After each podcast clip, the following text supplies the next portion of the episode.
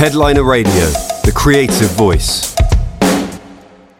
Hello, and welcome to Headliner Radio, where we're delighted to be joined by the brilliant Steve Lamacq, who is here to talk to us about the upcoming Independent Venue Week, which turns 10 years old this year and runs from Monday, January the 30th to Friday, the 3rd of February. Uh, Steve, thanks so much for joining us today. How are you, and whereabouts are you joining us from? Uh, I'm in my office. Well, what used to be the front room of uh, our house in South London, uh, but it's now it's now become our office. And yeah, well, yeah, very good. Uh, mustn't grumble. Have been out, seen a couple of gigs, and Colchester United have won four of their last five after a disastrous first half of the season. So, yeah. Oh, nice. Here we go. Well, I'm a Spurs fan, and we're experiencing the very reverse fortunes of that at the moment. So, uh, yeah, less said all about goes, around, all goes around in cycles. Yeah, it does, particularly with us. Um, but uh, yeah, so this week is uh, Independent Venue Week. Um, uh, well, no, sorry, not this week. Uh, coming up at the end of the month is Independent Venue Week, and it's the uh, the tenth anniversary of, uh, of of this campaign. I, I, was wondering if you could tell, you know, for anyone that hasn't heard of it before or is, isn't familiar with Independent Venue Week, could you just briefly give us a bit of a background on how this initiative came into being, and then a little bit about what people can expect from it this year. Well, yeah, I mean, it started, um, as you say, 10 years ago. I mean, the initial thought behind it, and uh, Sybil Bell, who uh, launched it and has driven it through the past decade, obviously identified that one of the key and crucial parts of the year for independent venues is that point after Christmas where um, there's less artists uh, touring and there's less money in people's pockets. So um, it's the point where venues struggle financially. Not that you know a, a lot of them will struggle throughout the year, but it's it's particularly hard, I think, post Christmas for anyone in the in hospitality to uh, to make a, a, you know make much money, um, but particularly for uh, live music venues. So say for all these reasons, you know, gigs, a lot of tours don't really start till February, March, uh, and so um, it was felt that it would be good to try and create an event which got people out um, to their local venues um, at the start of the year, and that's that's how Independent Venue Week was born. Um, it was very small for the first year or so, but uh, you know now it's there's around 300 venues taking part, and there'll be gigs all around the country, local artists and well-known names who are out touring, and so there's a, there's a lot to see. Um, whether it's stuff that you might know, whether you just fancy you know popping popping out down the roads and having a look at you know somebody a local artist who might be half good. You never know, but it's it all. It's a good. It's a good night. It will be a good night out. There's a lot going on. Yeah, fantastic. And and what will you be doing this year uh, to to mark Independent Venue Week? So we've set up five gigs once again. Um, obviously, it's been difficult. Last year, we we we put on. We staged five gigs, but we had, we could only actually go to one of them, so we had to cover the tour from base camp in London. But we're back out on the road this year, um, and we will be uh, travelling around the country in our um, Six Music Tea Time tour bus uh, which we will be uh, working and sleeping on through the course of, of the week. Uh, so we're building a studio, usually at the back, upstairs at the back of a tour bus. Um, and I'm sure people know, you know, those sort of mega buses, the double decker sort of uh, proper band touring buses. Usually the top at the back, um, that's usually a sort of communal area uh, where. Uh, it's either upstairs or downstairs where you'll find, you know, a bit with seats and a, a table and stuff. Um, I think ours is, I can't remember this this year's is upstairs or downstairs. I think it might be downstairs. Uh, so we've taken uh, some of the tables and the furniture out and we're building a studio in the bus so we can do the show on the bus from wherever the bus is parked near the venue where our gig is taking place that night. So I suspect, for example, we're starting at um, the music hall in Ramsgate. Now, I know, having been there before, there's a massive car park just buy it. So I imagine our tour bus will be parked by the recycling bins in the car park, and that's just the yes. first of the many glamorous locations we'll be bringing you the show from. Oh, it sounds brilliant. I mean, are there any particular performances you're uh, looking forward to this year? Because I know there are some there's some great artists taking part in it this year. I know uh, there's Suede, Young Fathers, uh, Sprints, the Murder Capital. I think uh, uh performing as well. Are there any uh, you're especially excited about seeing? Yeah, I mean, they're, they're, all good in different ways. I mean, I think this is one of the things that I really enjoy about live music is you know, it's it's is the variety. I mean, even if you went to see the same band in five different places, all those gigs are going to be different for because the audience will be different, the the, the feel in the room will be different. But we get to see uh, this week. I mean, starting off with sprints are just you know a really incendiary kind of guitar bands um, from Dublin, but in a very tiny room because uh, we start at Ramsgate, which has got hundred capacity, I think, and that's going to be. I mean that's that's going to be frankly bonkers. It's going to be crazy. It's going to be you know really loud and exciting. Um, and then on to see Grove in Birmingham, the Hare and Hounds, which I haven't been to before, but that will be really interesting in a different way. And then Young Fathers, as you say, uh, playing for us, and they're at Norwich Arts Centre, which I haven't been to for many many a year. Um, but I think they chose that venue because they've played it before and they said it was one of the best atmospheres of any gig that they've ever done. So um, I think that should be that should be really good. And as you say, then onwards we go. Murder Capital, who've just released the new album, and then Suede at um, the Tiny Stereo in Glasgow, where the tickets sold out in three minutes, I believe. Uh, although some people say it, it was less, um, but that's great. And you know, and and I think you know it's interesting that Suede have done this a couple of times in the run up to the release of their current album, Autofiction, but have really enjoyed going back and playing in front of small, smaller audiences in smaller rooms. You know, so uh, I think that that excitement of playing at this level in venues, you know, of less than 500 people, in some cases even smaller than that, that excitement never leaves a band, I don't think, as much as it just becomes impractical for bands to do to do tiny little gigs like this. Um, so um, yeah, Suede, bless them, jumped at the chance uh, of coming and doing a tiny, you know, a little gig because they're, you know, I, I think there is something which it brings them back to their roots, and there is there is a different type of adrenaline. I think involved in playing in playing in front of 300 people than there is playing in front of 3,000. Yeah, I mean, I think particularly Suede being a great example of that with their with their latest record because it is such a. Uh, it almost feels like a, a, debut record in some ways. That one is mm. so full of energy; it almost feels like a live album. And, and I think mm. a small venue like that seems like such a perfect setting for this record in particular. Because you know the last few albums they made as well were, I thought were fantastic, but they they were very cinematic and they were quite big, and you know they were quite grandiose in some ways, whereas this one feels like a very stripped back, raw, mm. you know, rock and roll records. I can imagine it, you know, it, it will be fantastic to see them at a you know little three hundred.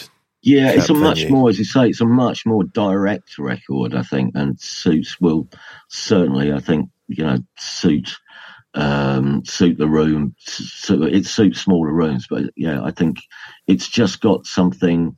The connection is uh, more yeah, more more easily direct. Um, I think that'll be a that'll be a really good night. Um, uh, yeah, that'll be good. Yeah. I'm just I'm, even now. I'm just I'm just thinking how, how you know. Obviously, it's going to be really really busy, and uh, even now I'm thinking where am I going to stand? Where am I going to stand so I can I can see without getting my front teeth knocked out? Where am I going to stand anyway? Yeah, we'll cross no, that bridge, as they say. Yeah, no, it'll it'll be fantastic, I'm sure. Um, and you know, again, just on the on the subject of independent venue week and, and the ten years that it's been going, how much of a staple has this become for independent venues? Like you said, it's become you know from when it started out as a really you know well comparatively a very small event, mm. it's grown into something a lot bigger. Do you think this is something that has really grown in, into you know an important sort of week on the calendar for a lot of these venues. Do you, yeah, do you see I mean, more and more trying to get involved every year?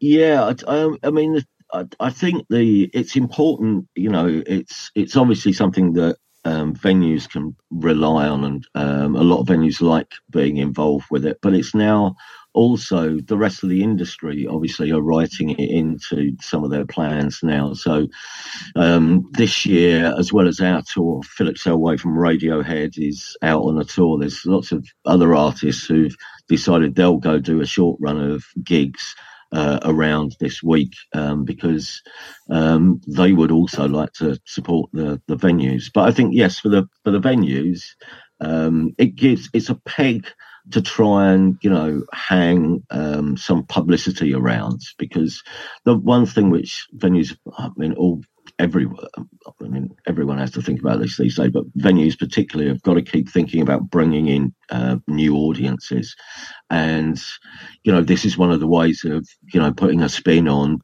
come to your local venue because there's a thing going on and the thing is really interesting. And it creates just that little bit more of excitement around uh, around some gigs i think which makes it more maybe more attractive for people to go out. And i think that's what everyone's trying because it's different i mean obviously it's really difficult. More than ever this year it's it's going to be it's it's it's going to be hard selling tickets this year across yeah. the year uh, not just at the start of the year because of you know for various factors, and it's going to be hard for venues dealing with you know the increased energy bills and uh, in a lot of cases increased rents and rates and everything. So this is it's going to be a hard year for independent venues for grassroots venues. So this is it's really important to give them a good start, I think, and to try and you know, try and attract people out as much as we can in this, you know, for, for this event at the start of the year.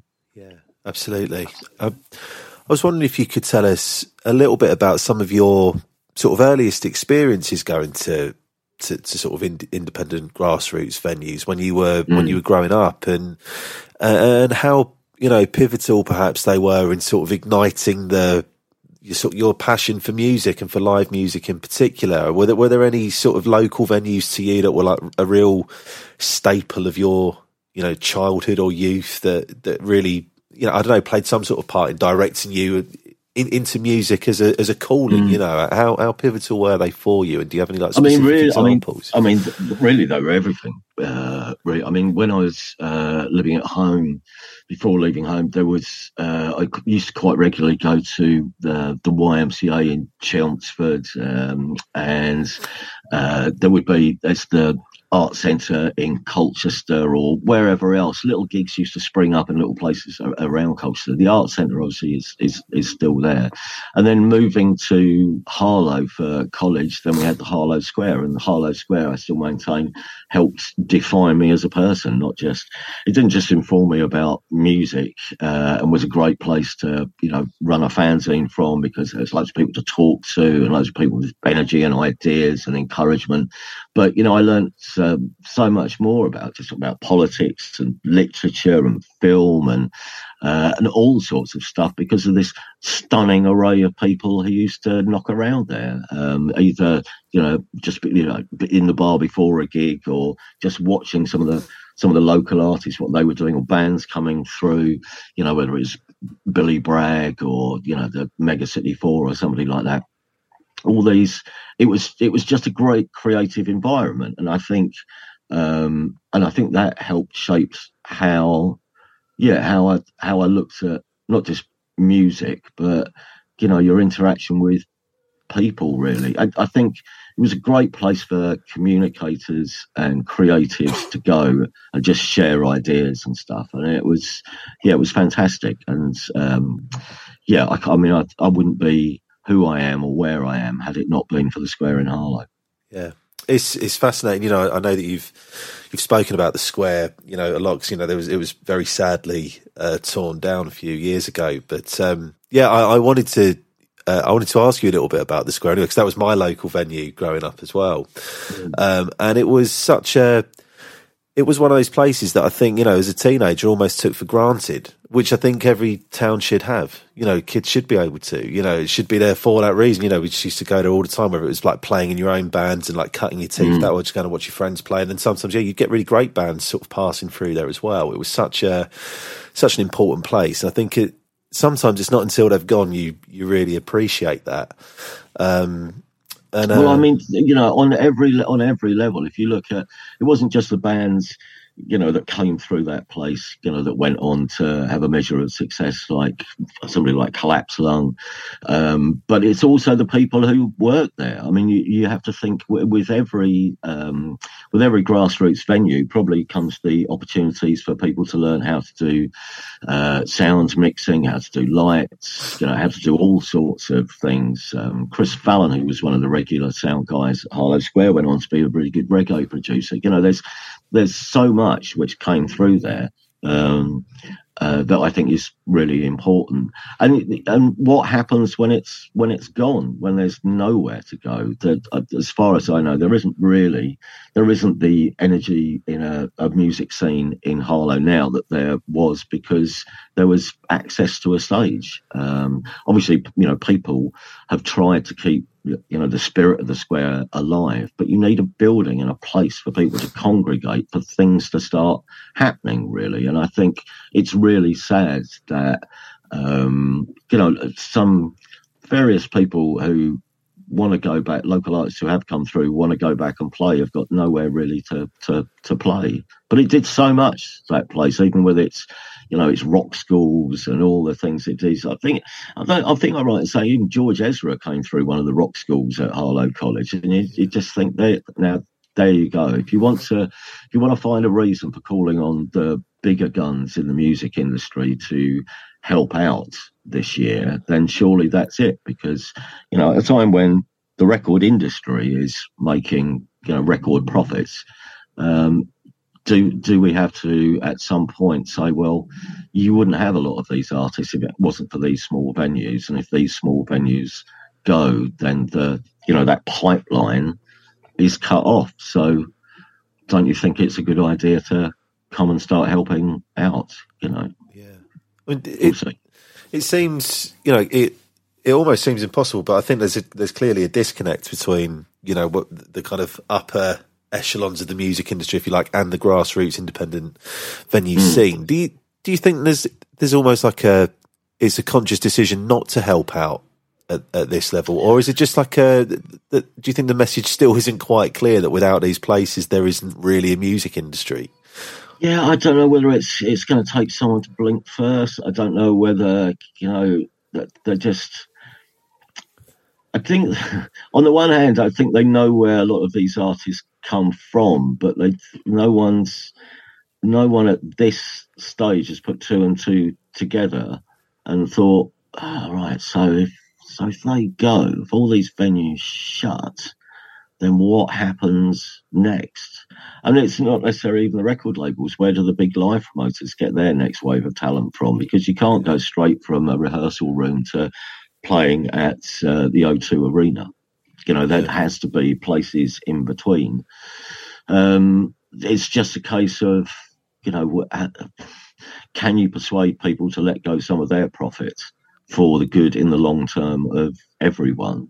Um, I mean, I would, you know, I, I always suggest, tongue in cheek, that any that we should have a system where any artist who's done one of those tours of the grassroots venues, as soon as they get to um, the O2 Arena or Wembley Arena, there there should be a surcharge of 25, 50p. Well, not a surcharge maybe, but just 25 or say 50p from uh, their profits at those big gigs should go into a central fund to then help out the venues which help launch their career, and that's their payback. Yeah. It'd be it'd be lovely to see something like that happen. I think, wouldn't it? Wouldn't it? You just uh, you just just we just need someone. Yeah, we just need this year some people to actually go. Okay, I will give you some money. Um, yeah. I think maybe that may come down to various live music organisations saying, "We will show you how we will spend this money. Uh, we're not just going to fritter this away. There will be a, you know, what we're going to do is this." because um, it won't even be a huge, it wouldn't even be a huge amount of money. Some venues, no. you know, would could easily survive uh, and keep the doors open if you gave them ten grand, but um, uh, to get them through this, you know, this year. But but yeah, I think um, I think what will happen unfortunately, what I, I, hope this is what I hope won't happen. But the wake you're waiting for some of these people. I think are waiting for a wake up call. Now, if ten venues shut in the next month, then I think that's a wake up call. Yeah. Uh, hopefully enough for people at the top start thinking, "Oh, you weren't joking. Um, this really is happening." Yeah. Um, what obviously the challenge is to Uh, persuade them to get involved before the doors start closing all over the country. Yeah, I mean, how how big a year do you think this is in that regard? Because I know that you know these sorts of venues have faced challenges for you know for several years. This isn't a, a, new thing, but you know off the back of COVID and now with the cost of living crisis and the energy bills and all this kind of stuff, does this feel like a real you know a, a legitimately you know make or break year for a lot of venues? Yeah, I do. I absolutely do. I mean, I think, uh, I think we thought COVID was, you know, and the, the lockdowns would be bad, and certainly I I worried at that point. Um, fortunately, there was some obviously some money coming through from um, various arts organisations and the government support schemes and everything. Got a lot of people through that. I think we only lost, I don't know, you know, four or five venues maybe. Um, and I think that's made some people think, well, it's it's indestructible the live music circuit. Then, if it can survive COVID, it can survive yeah. anything. But that, that's I mean that was naught to where we are now uh, with venues try you know obviously opening their doors, but you know the the the energy price increase for some of the venues. I think on average, um, the Music Venue Trust are saying that it's within it's somewhere in the region of a 300% rise in energy costs, which they're uh, going to face this year. And there's, say, because of the cost of living, rents are going up. Um, leases are, you know, coming to coming to an end and will be renewed for um, obviously bigger sums, and promoters won't be able to afford them. I really think this is this is the year, and I think a lot of places will close unless we get involved. I genuinely, and I've re- I hate to say this, but I think you know we could be facing a, a wave of venue closes around the country, which these places will never open again. Yeah, that's the real problem. That's the real problem, and we will have the hollowing out of town centres um, because you know if a venue shuts in a town centre, there's no way it will get back in there for all sorts of reasons. And I think that really takes away part of the soul of a town. So, yeah, I don't want to. I don't want to sound um, too negative because obviously we can still do something about this. But I think it's really important to make people very aware that yeah, this this is this is the worst time I think um, for live music at this level that I have ever known. Yeah. No, it's it's uh, like you said. You don't don't want to be too negative about it, but it's it is the fact of the matter, isn't it? It's a uh, it's a very challenging time, but mm. yeah, hopefully hopefully there's a way you know a way around it for a lot of these venues, and things like Independent Venue Week hopefully will at least provide a bit of a positive start to the year for some of these venues. And yeah, that's that's the thing. That's what we yeah. hope. If we can um, if we can excite people and artists, you know, uh, artists um, have a great time playing these gigs and want to come back. Uh, let's hope that's that's you know start of the start of the fight back. Yeah, absolutely. And um, just away from the live music side of things, just wanted to ask if there's anything so far this year, uh, any releases or any records this year that have uh, caught your attention so far, or any uh, upcoming releases that you're uh, particularly looking forward to in 2023? Yes, it's all uh, Gretel Hänlyn. Uh, this year is one of my high hopes. Um, Express, I think, hopefully will do well because um, there's a band who just look like they're having so much they just look like they're having a great time on stage. I do like a band who, um, well, obviously a band. I like a band who looks, you know, quite cool, but also I, I really love a band who are just smiling on stage. Who look like they look like they're having a good time. And uh, the few occasions I've seen Goa Express, they they they've got that, and they've got some, you know, nice pop tunes. Just um, done a deal, you know, via Communion Records. I think I think they'll make a really good album. Uh, the Gretel Hänlyn EP, the next EP, I've only heard two tracks from it, but that's I think that's really good. I think she's got a really interesting, distinctive voice, and she's got a great temperament. She's, you know, she's got a good sense of humour. I think she's quite self-deprecating, but she's got um, uh, uh, underneath that she, she's quite I think confidence maybe is not quite the right word, but she, she knows what she's she knows what she's doing, um, and she's good. Yeah, I just I think all round, um, I I think she's got something. She's really got something. Yeah, fantastic. Well, Thank you so much for joining us again, Steve. It's uh, a pleasure as always chatting to you, and um, wish you all the best with Independent Venue Week. Um, and uh, just to go over those dates again, it kicks off on the 30th of January through to the 3rd of February. That's, That's great. Right. We'll be, uh, yeah. We'll be in Ramsgate, Birmingham, Norwich, Stockton, and Glasgow on the Friday. Fantastic. Well, it sounds like it will be a brilliant week. Um, and uh, yeah, as I say, we wish you all the best of it. And uh, thank you very much. Cheers. Thanks, mate.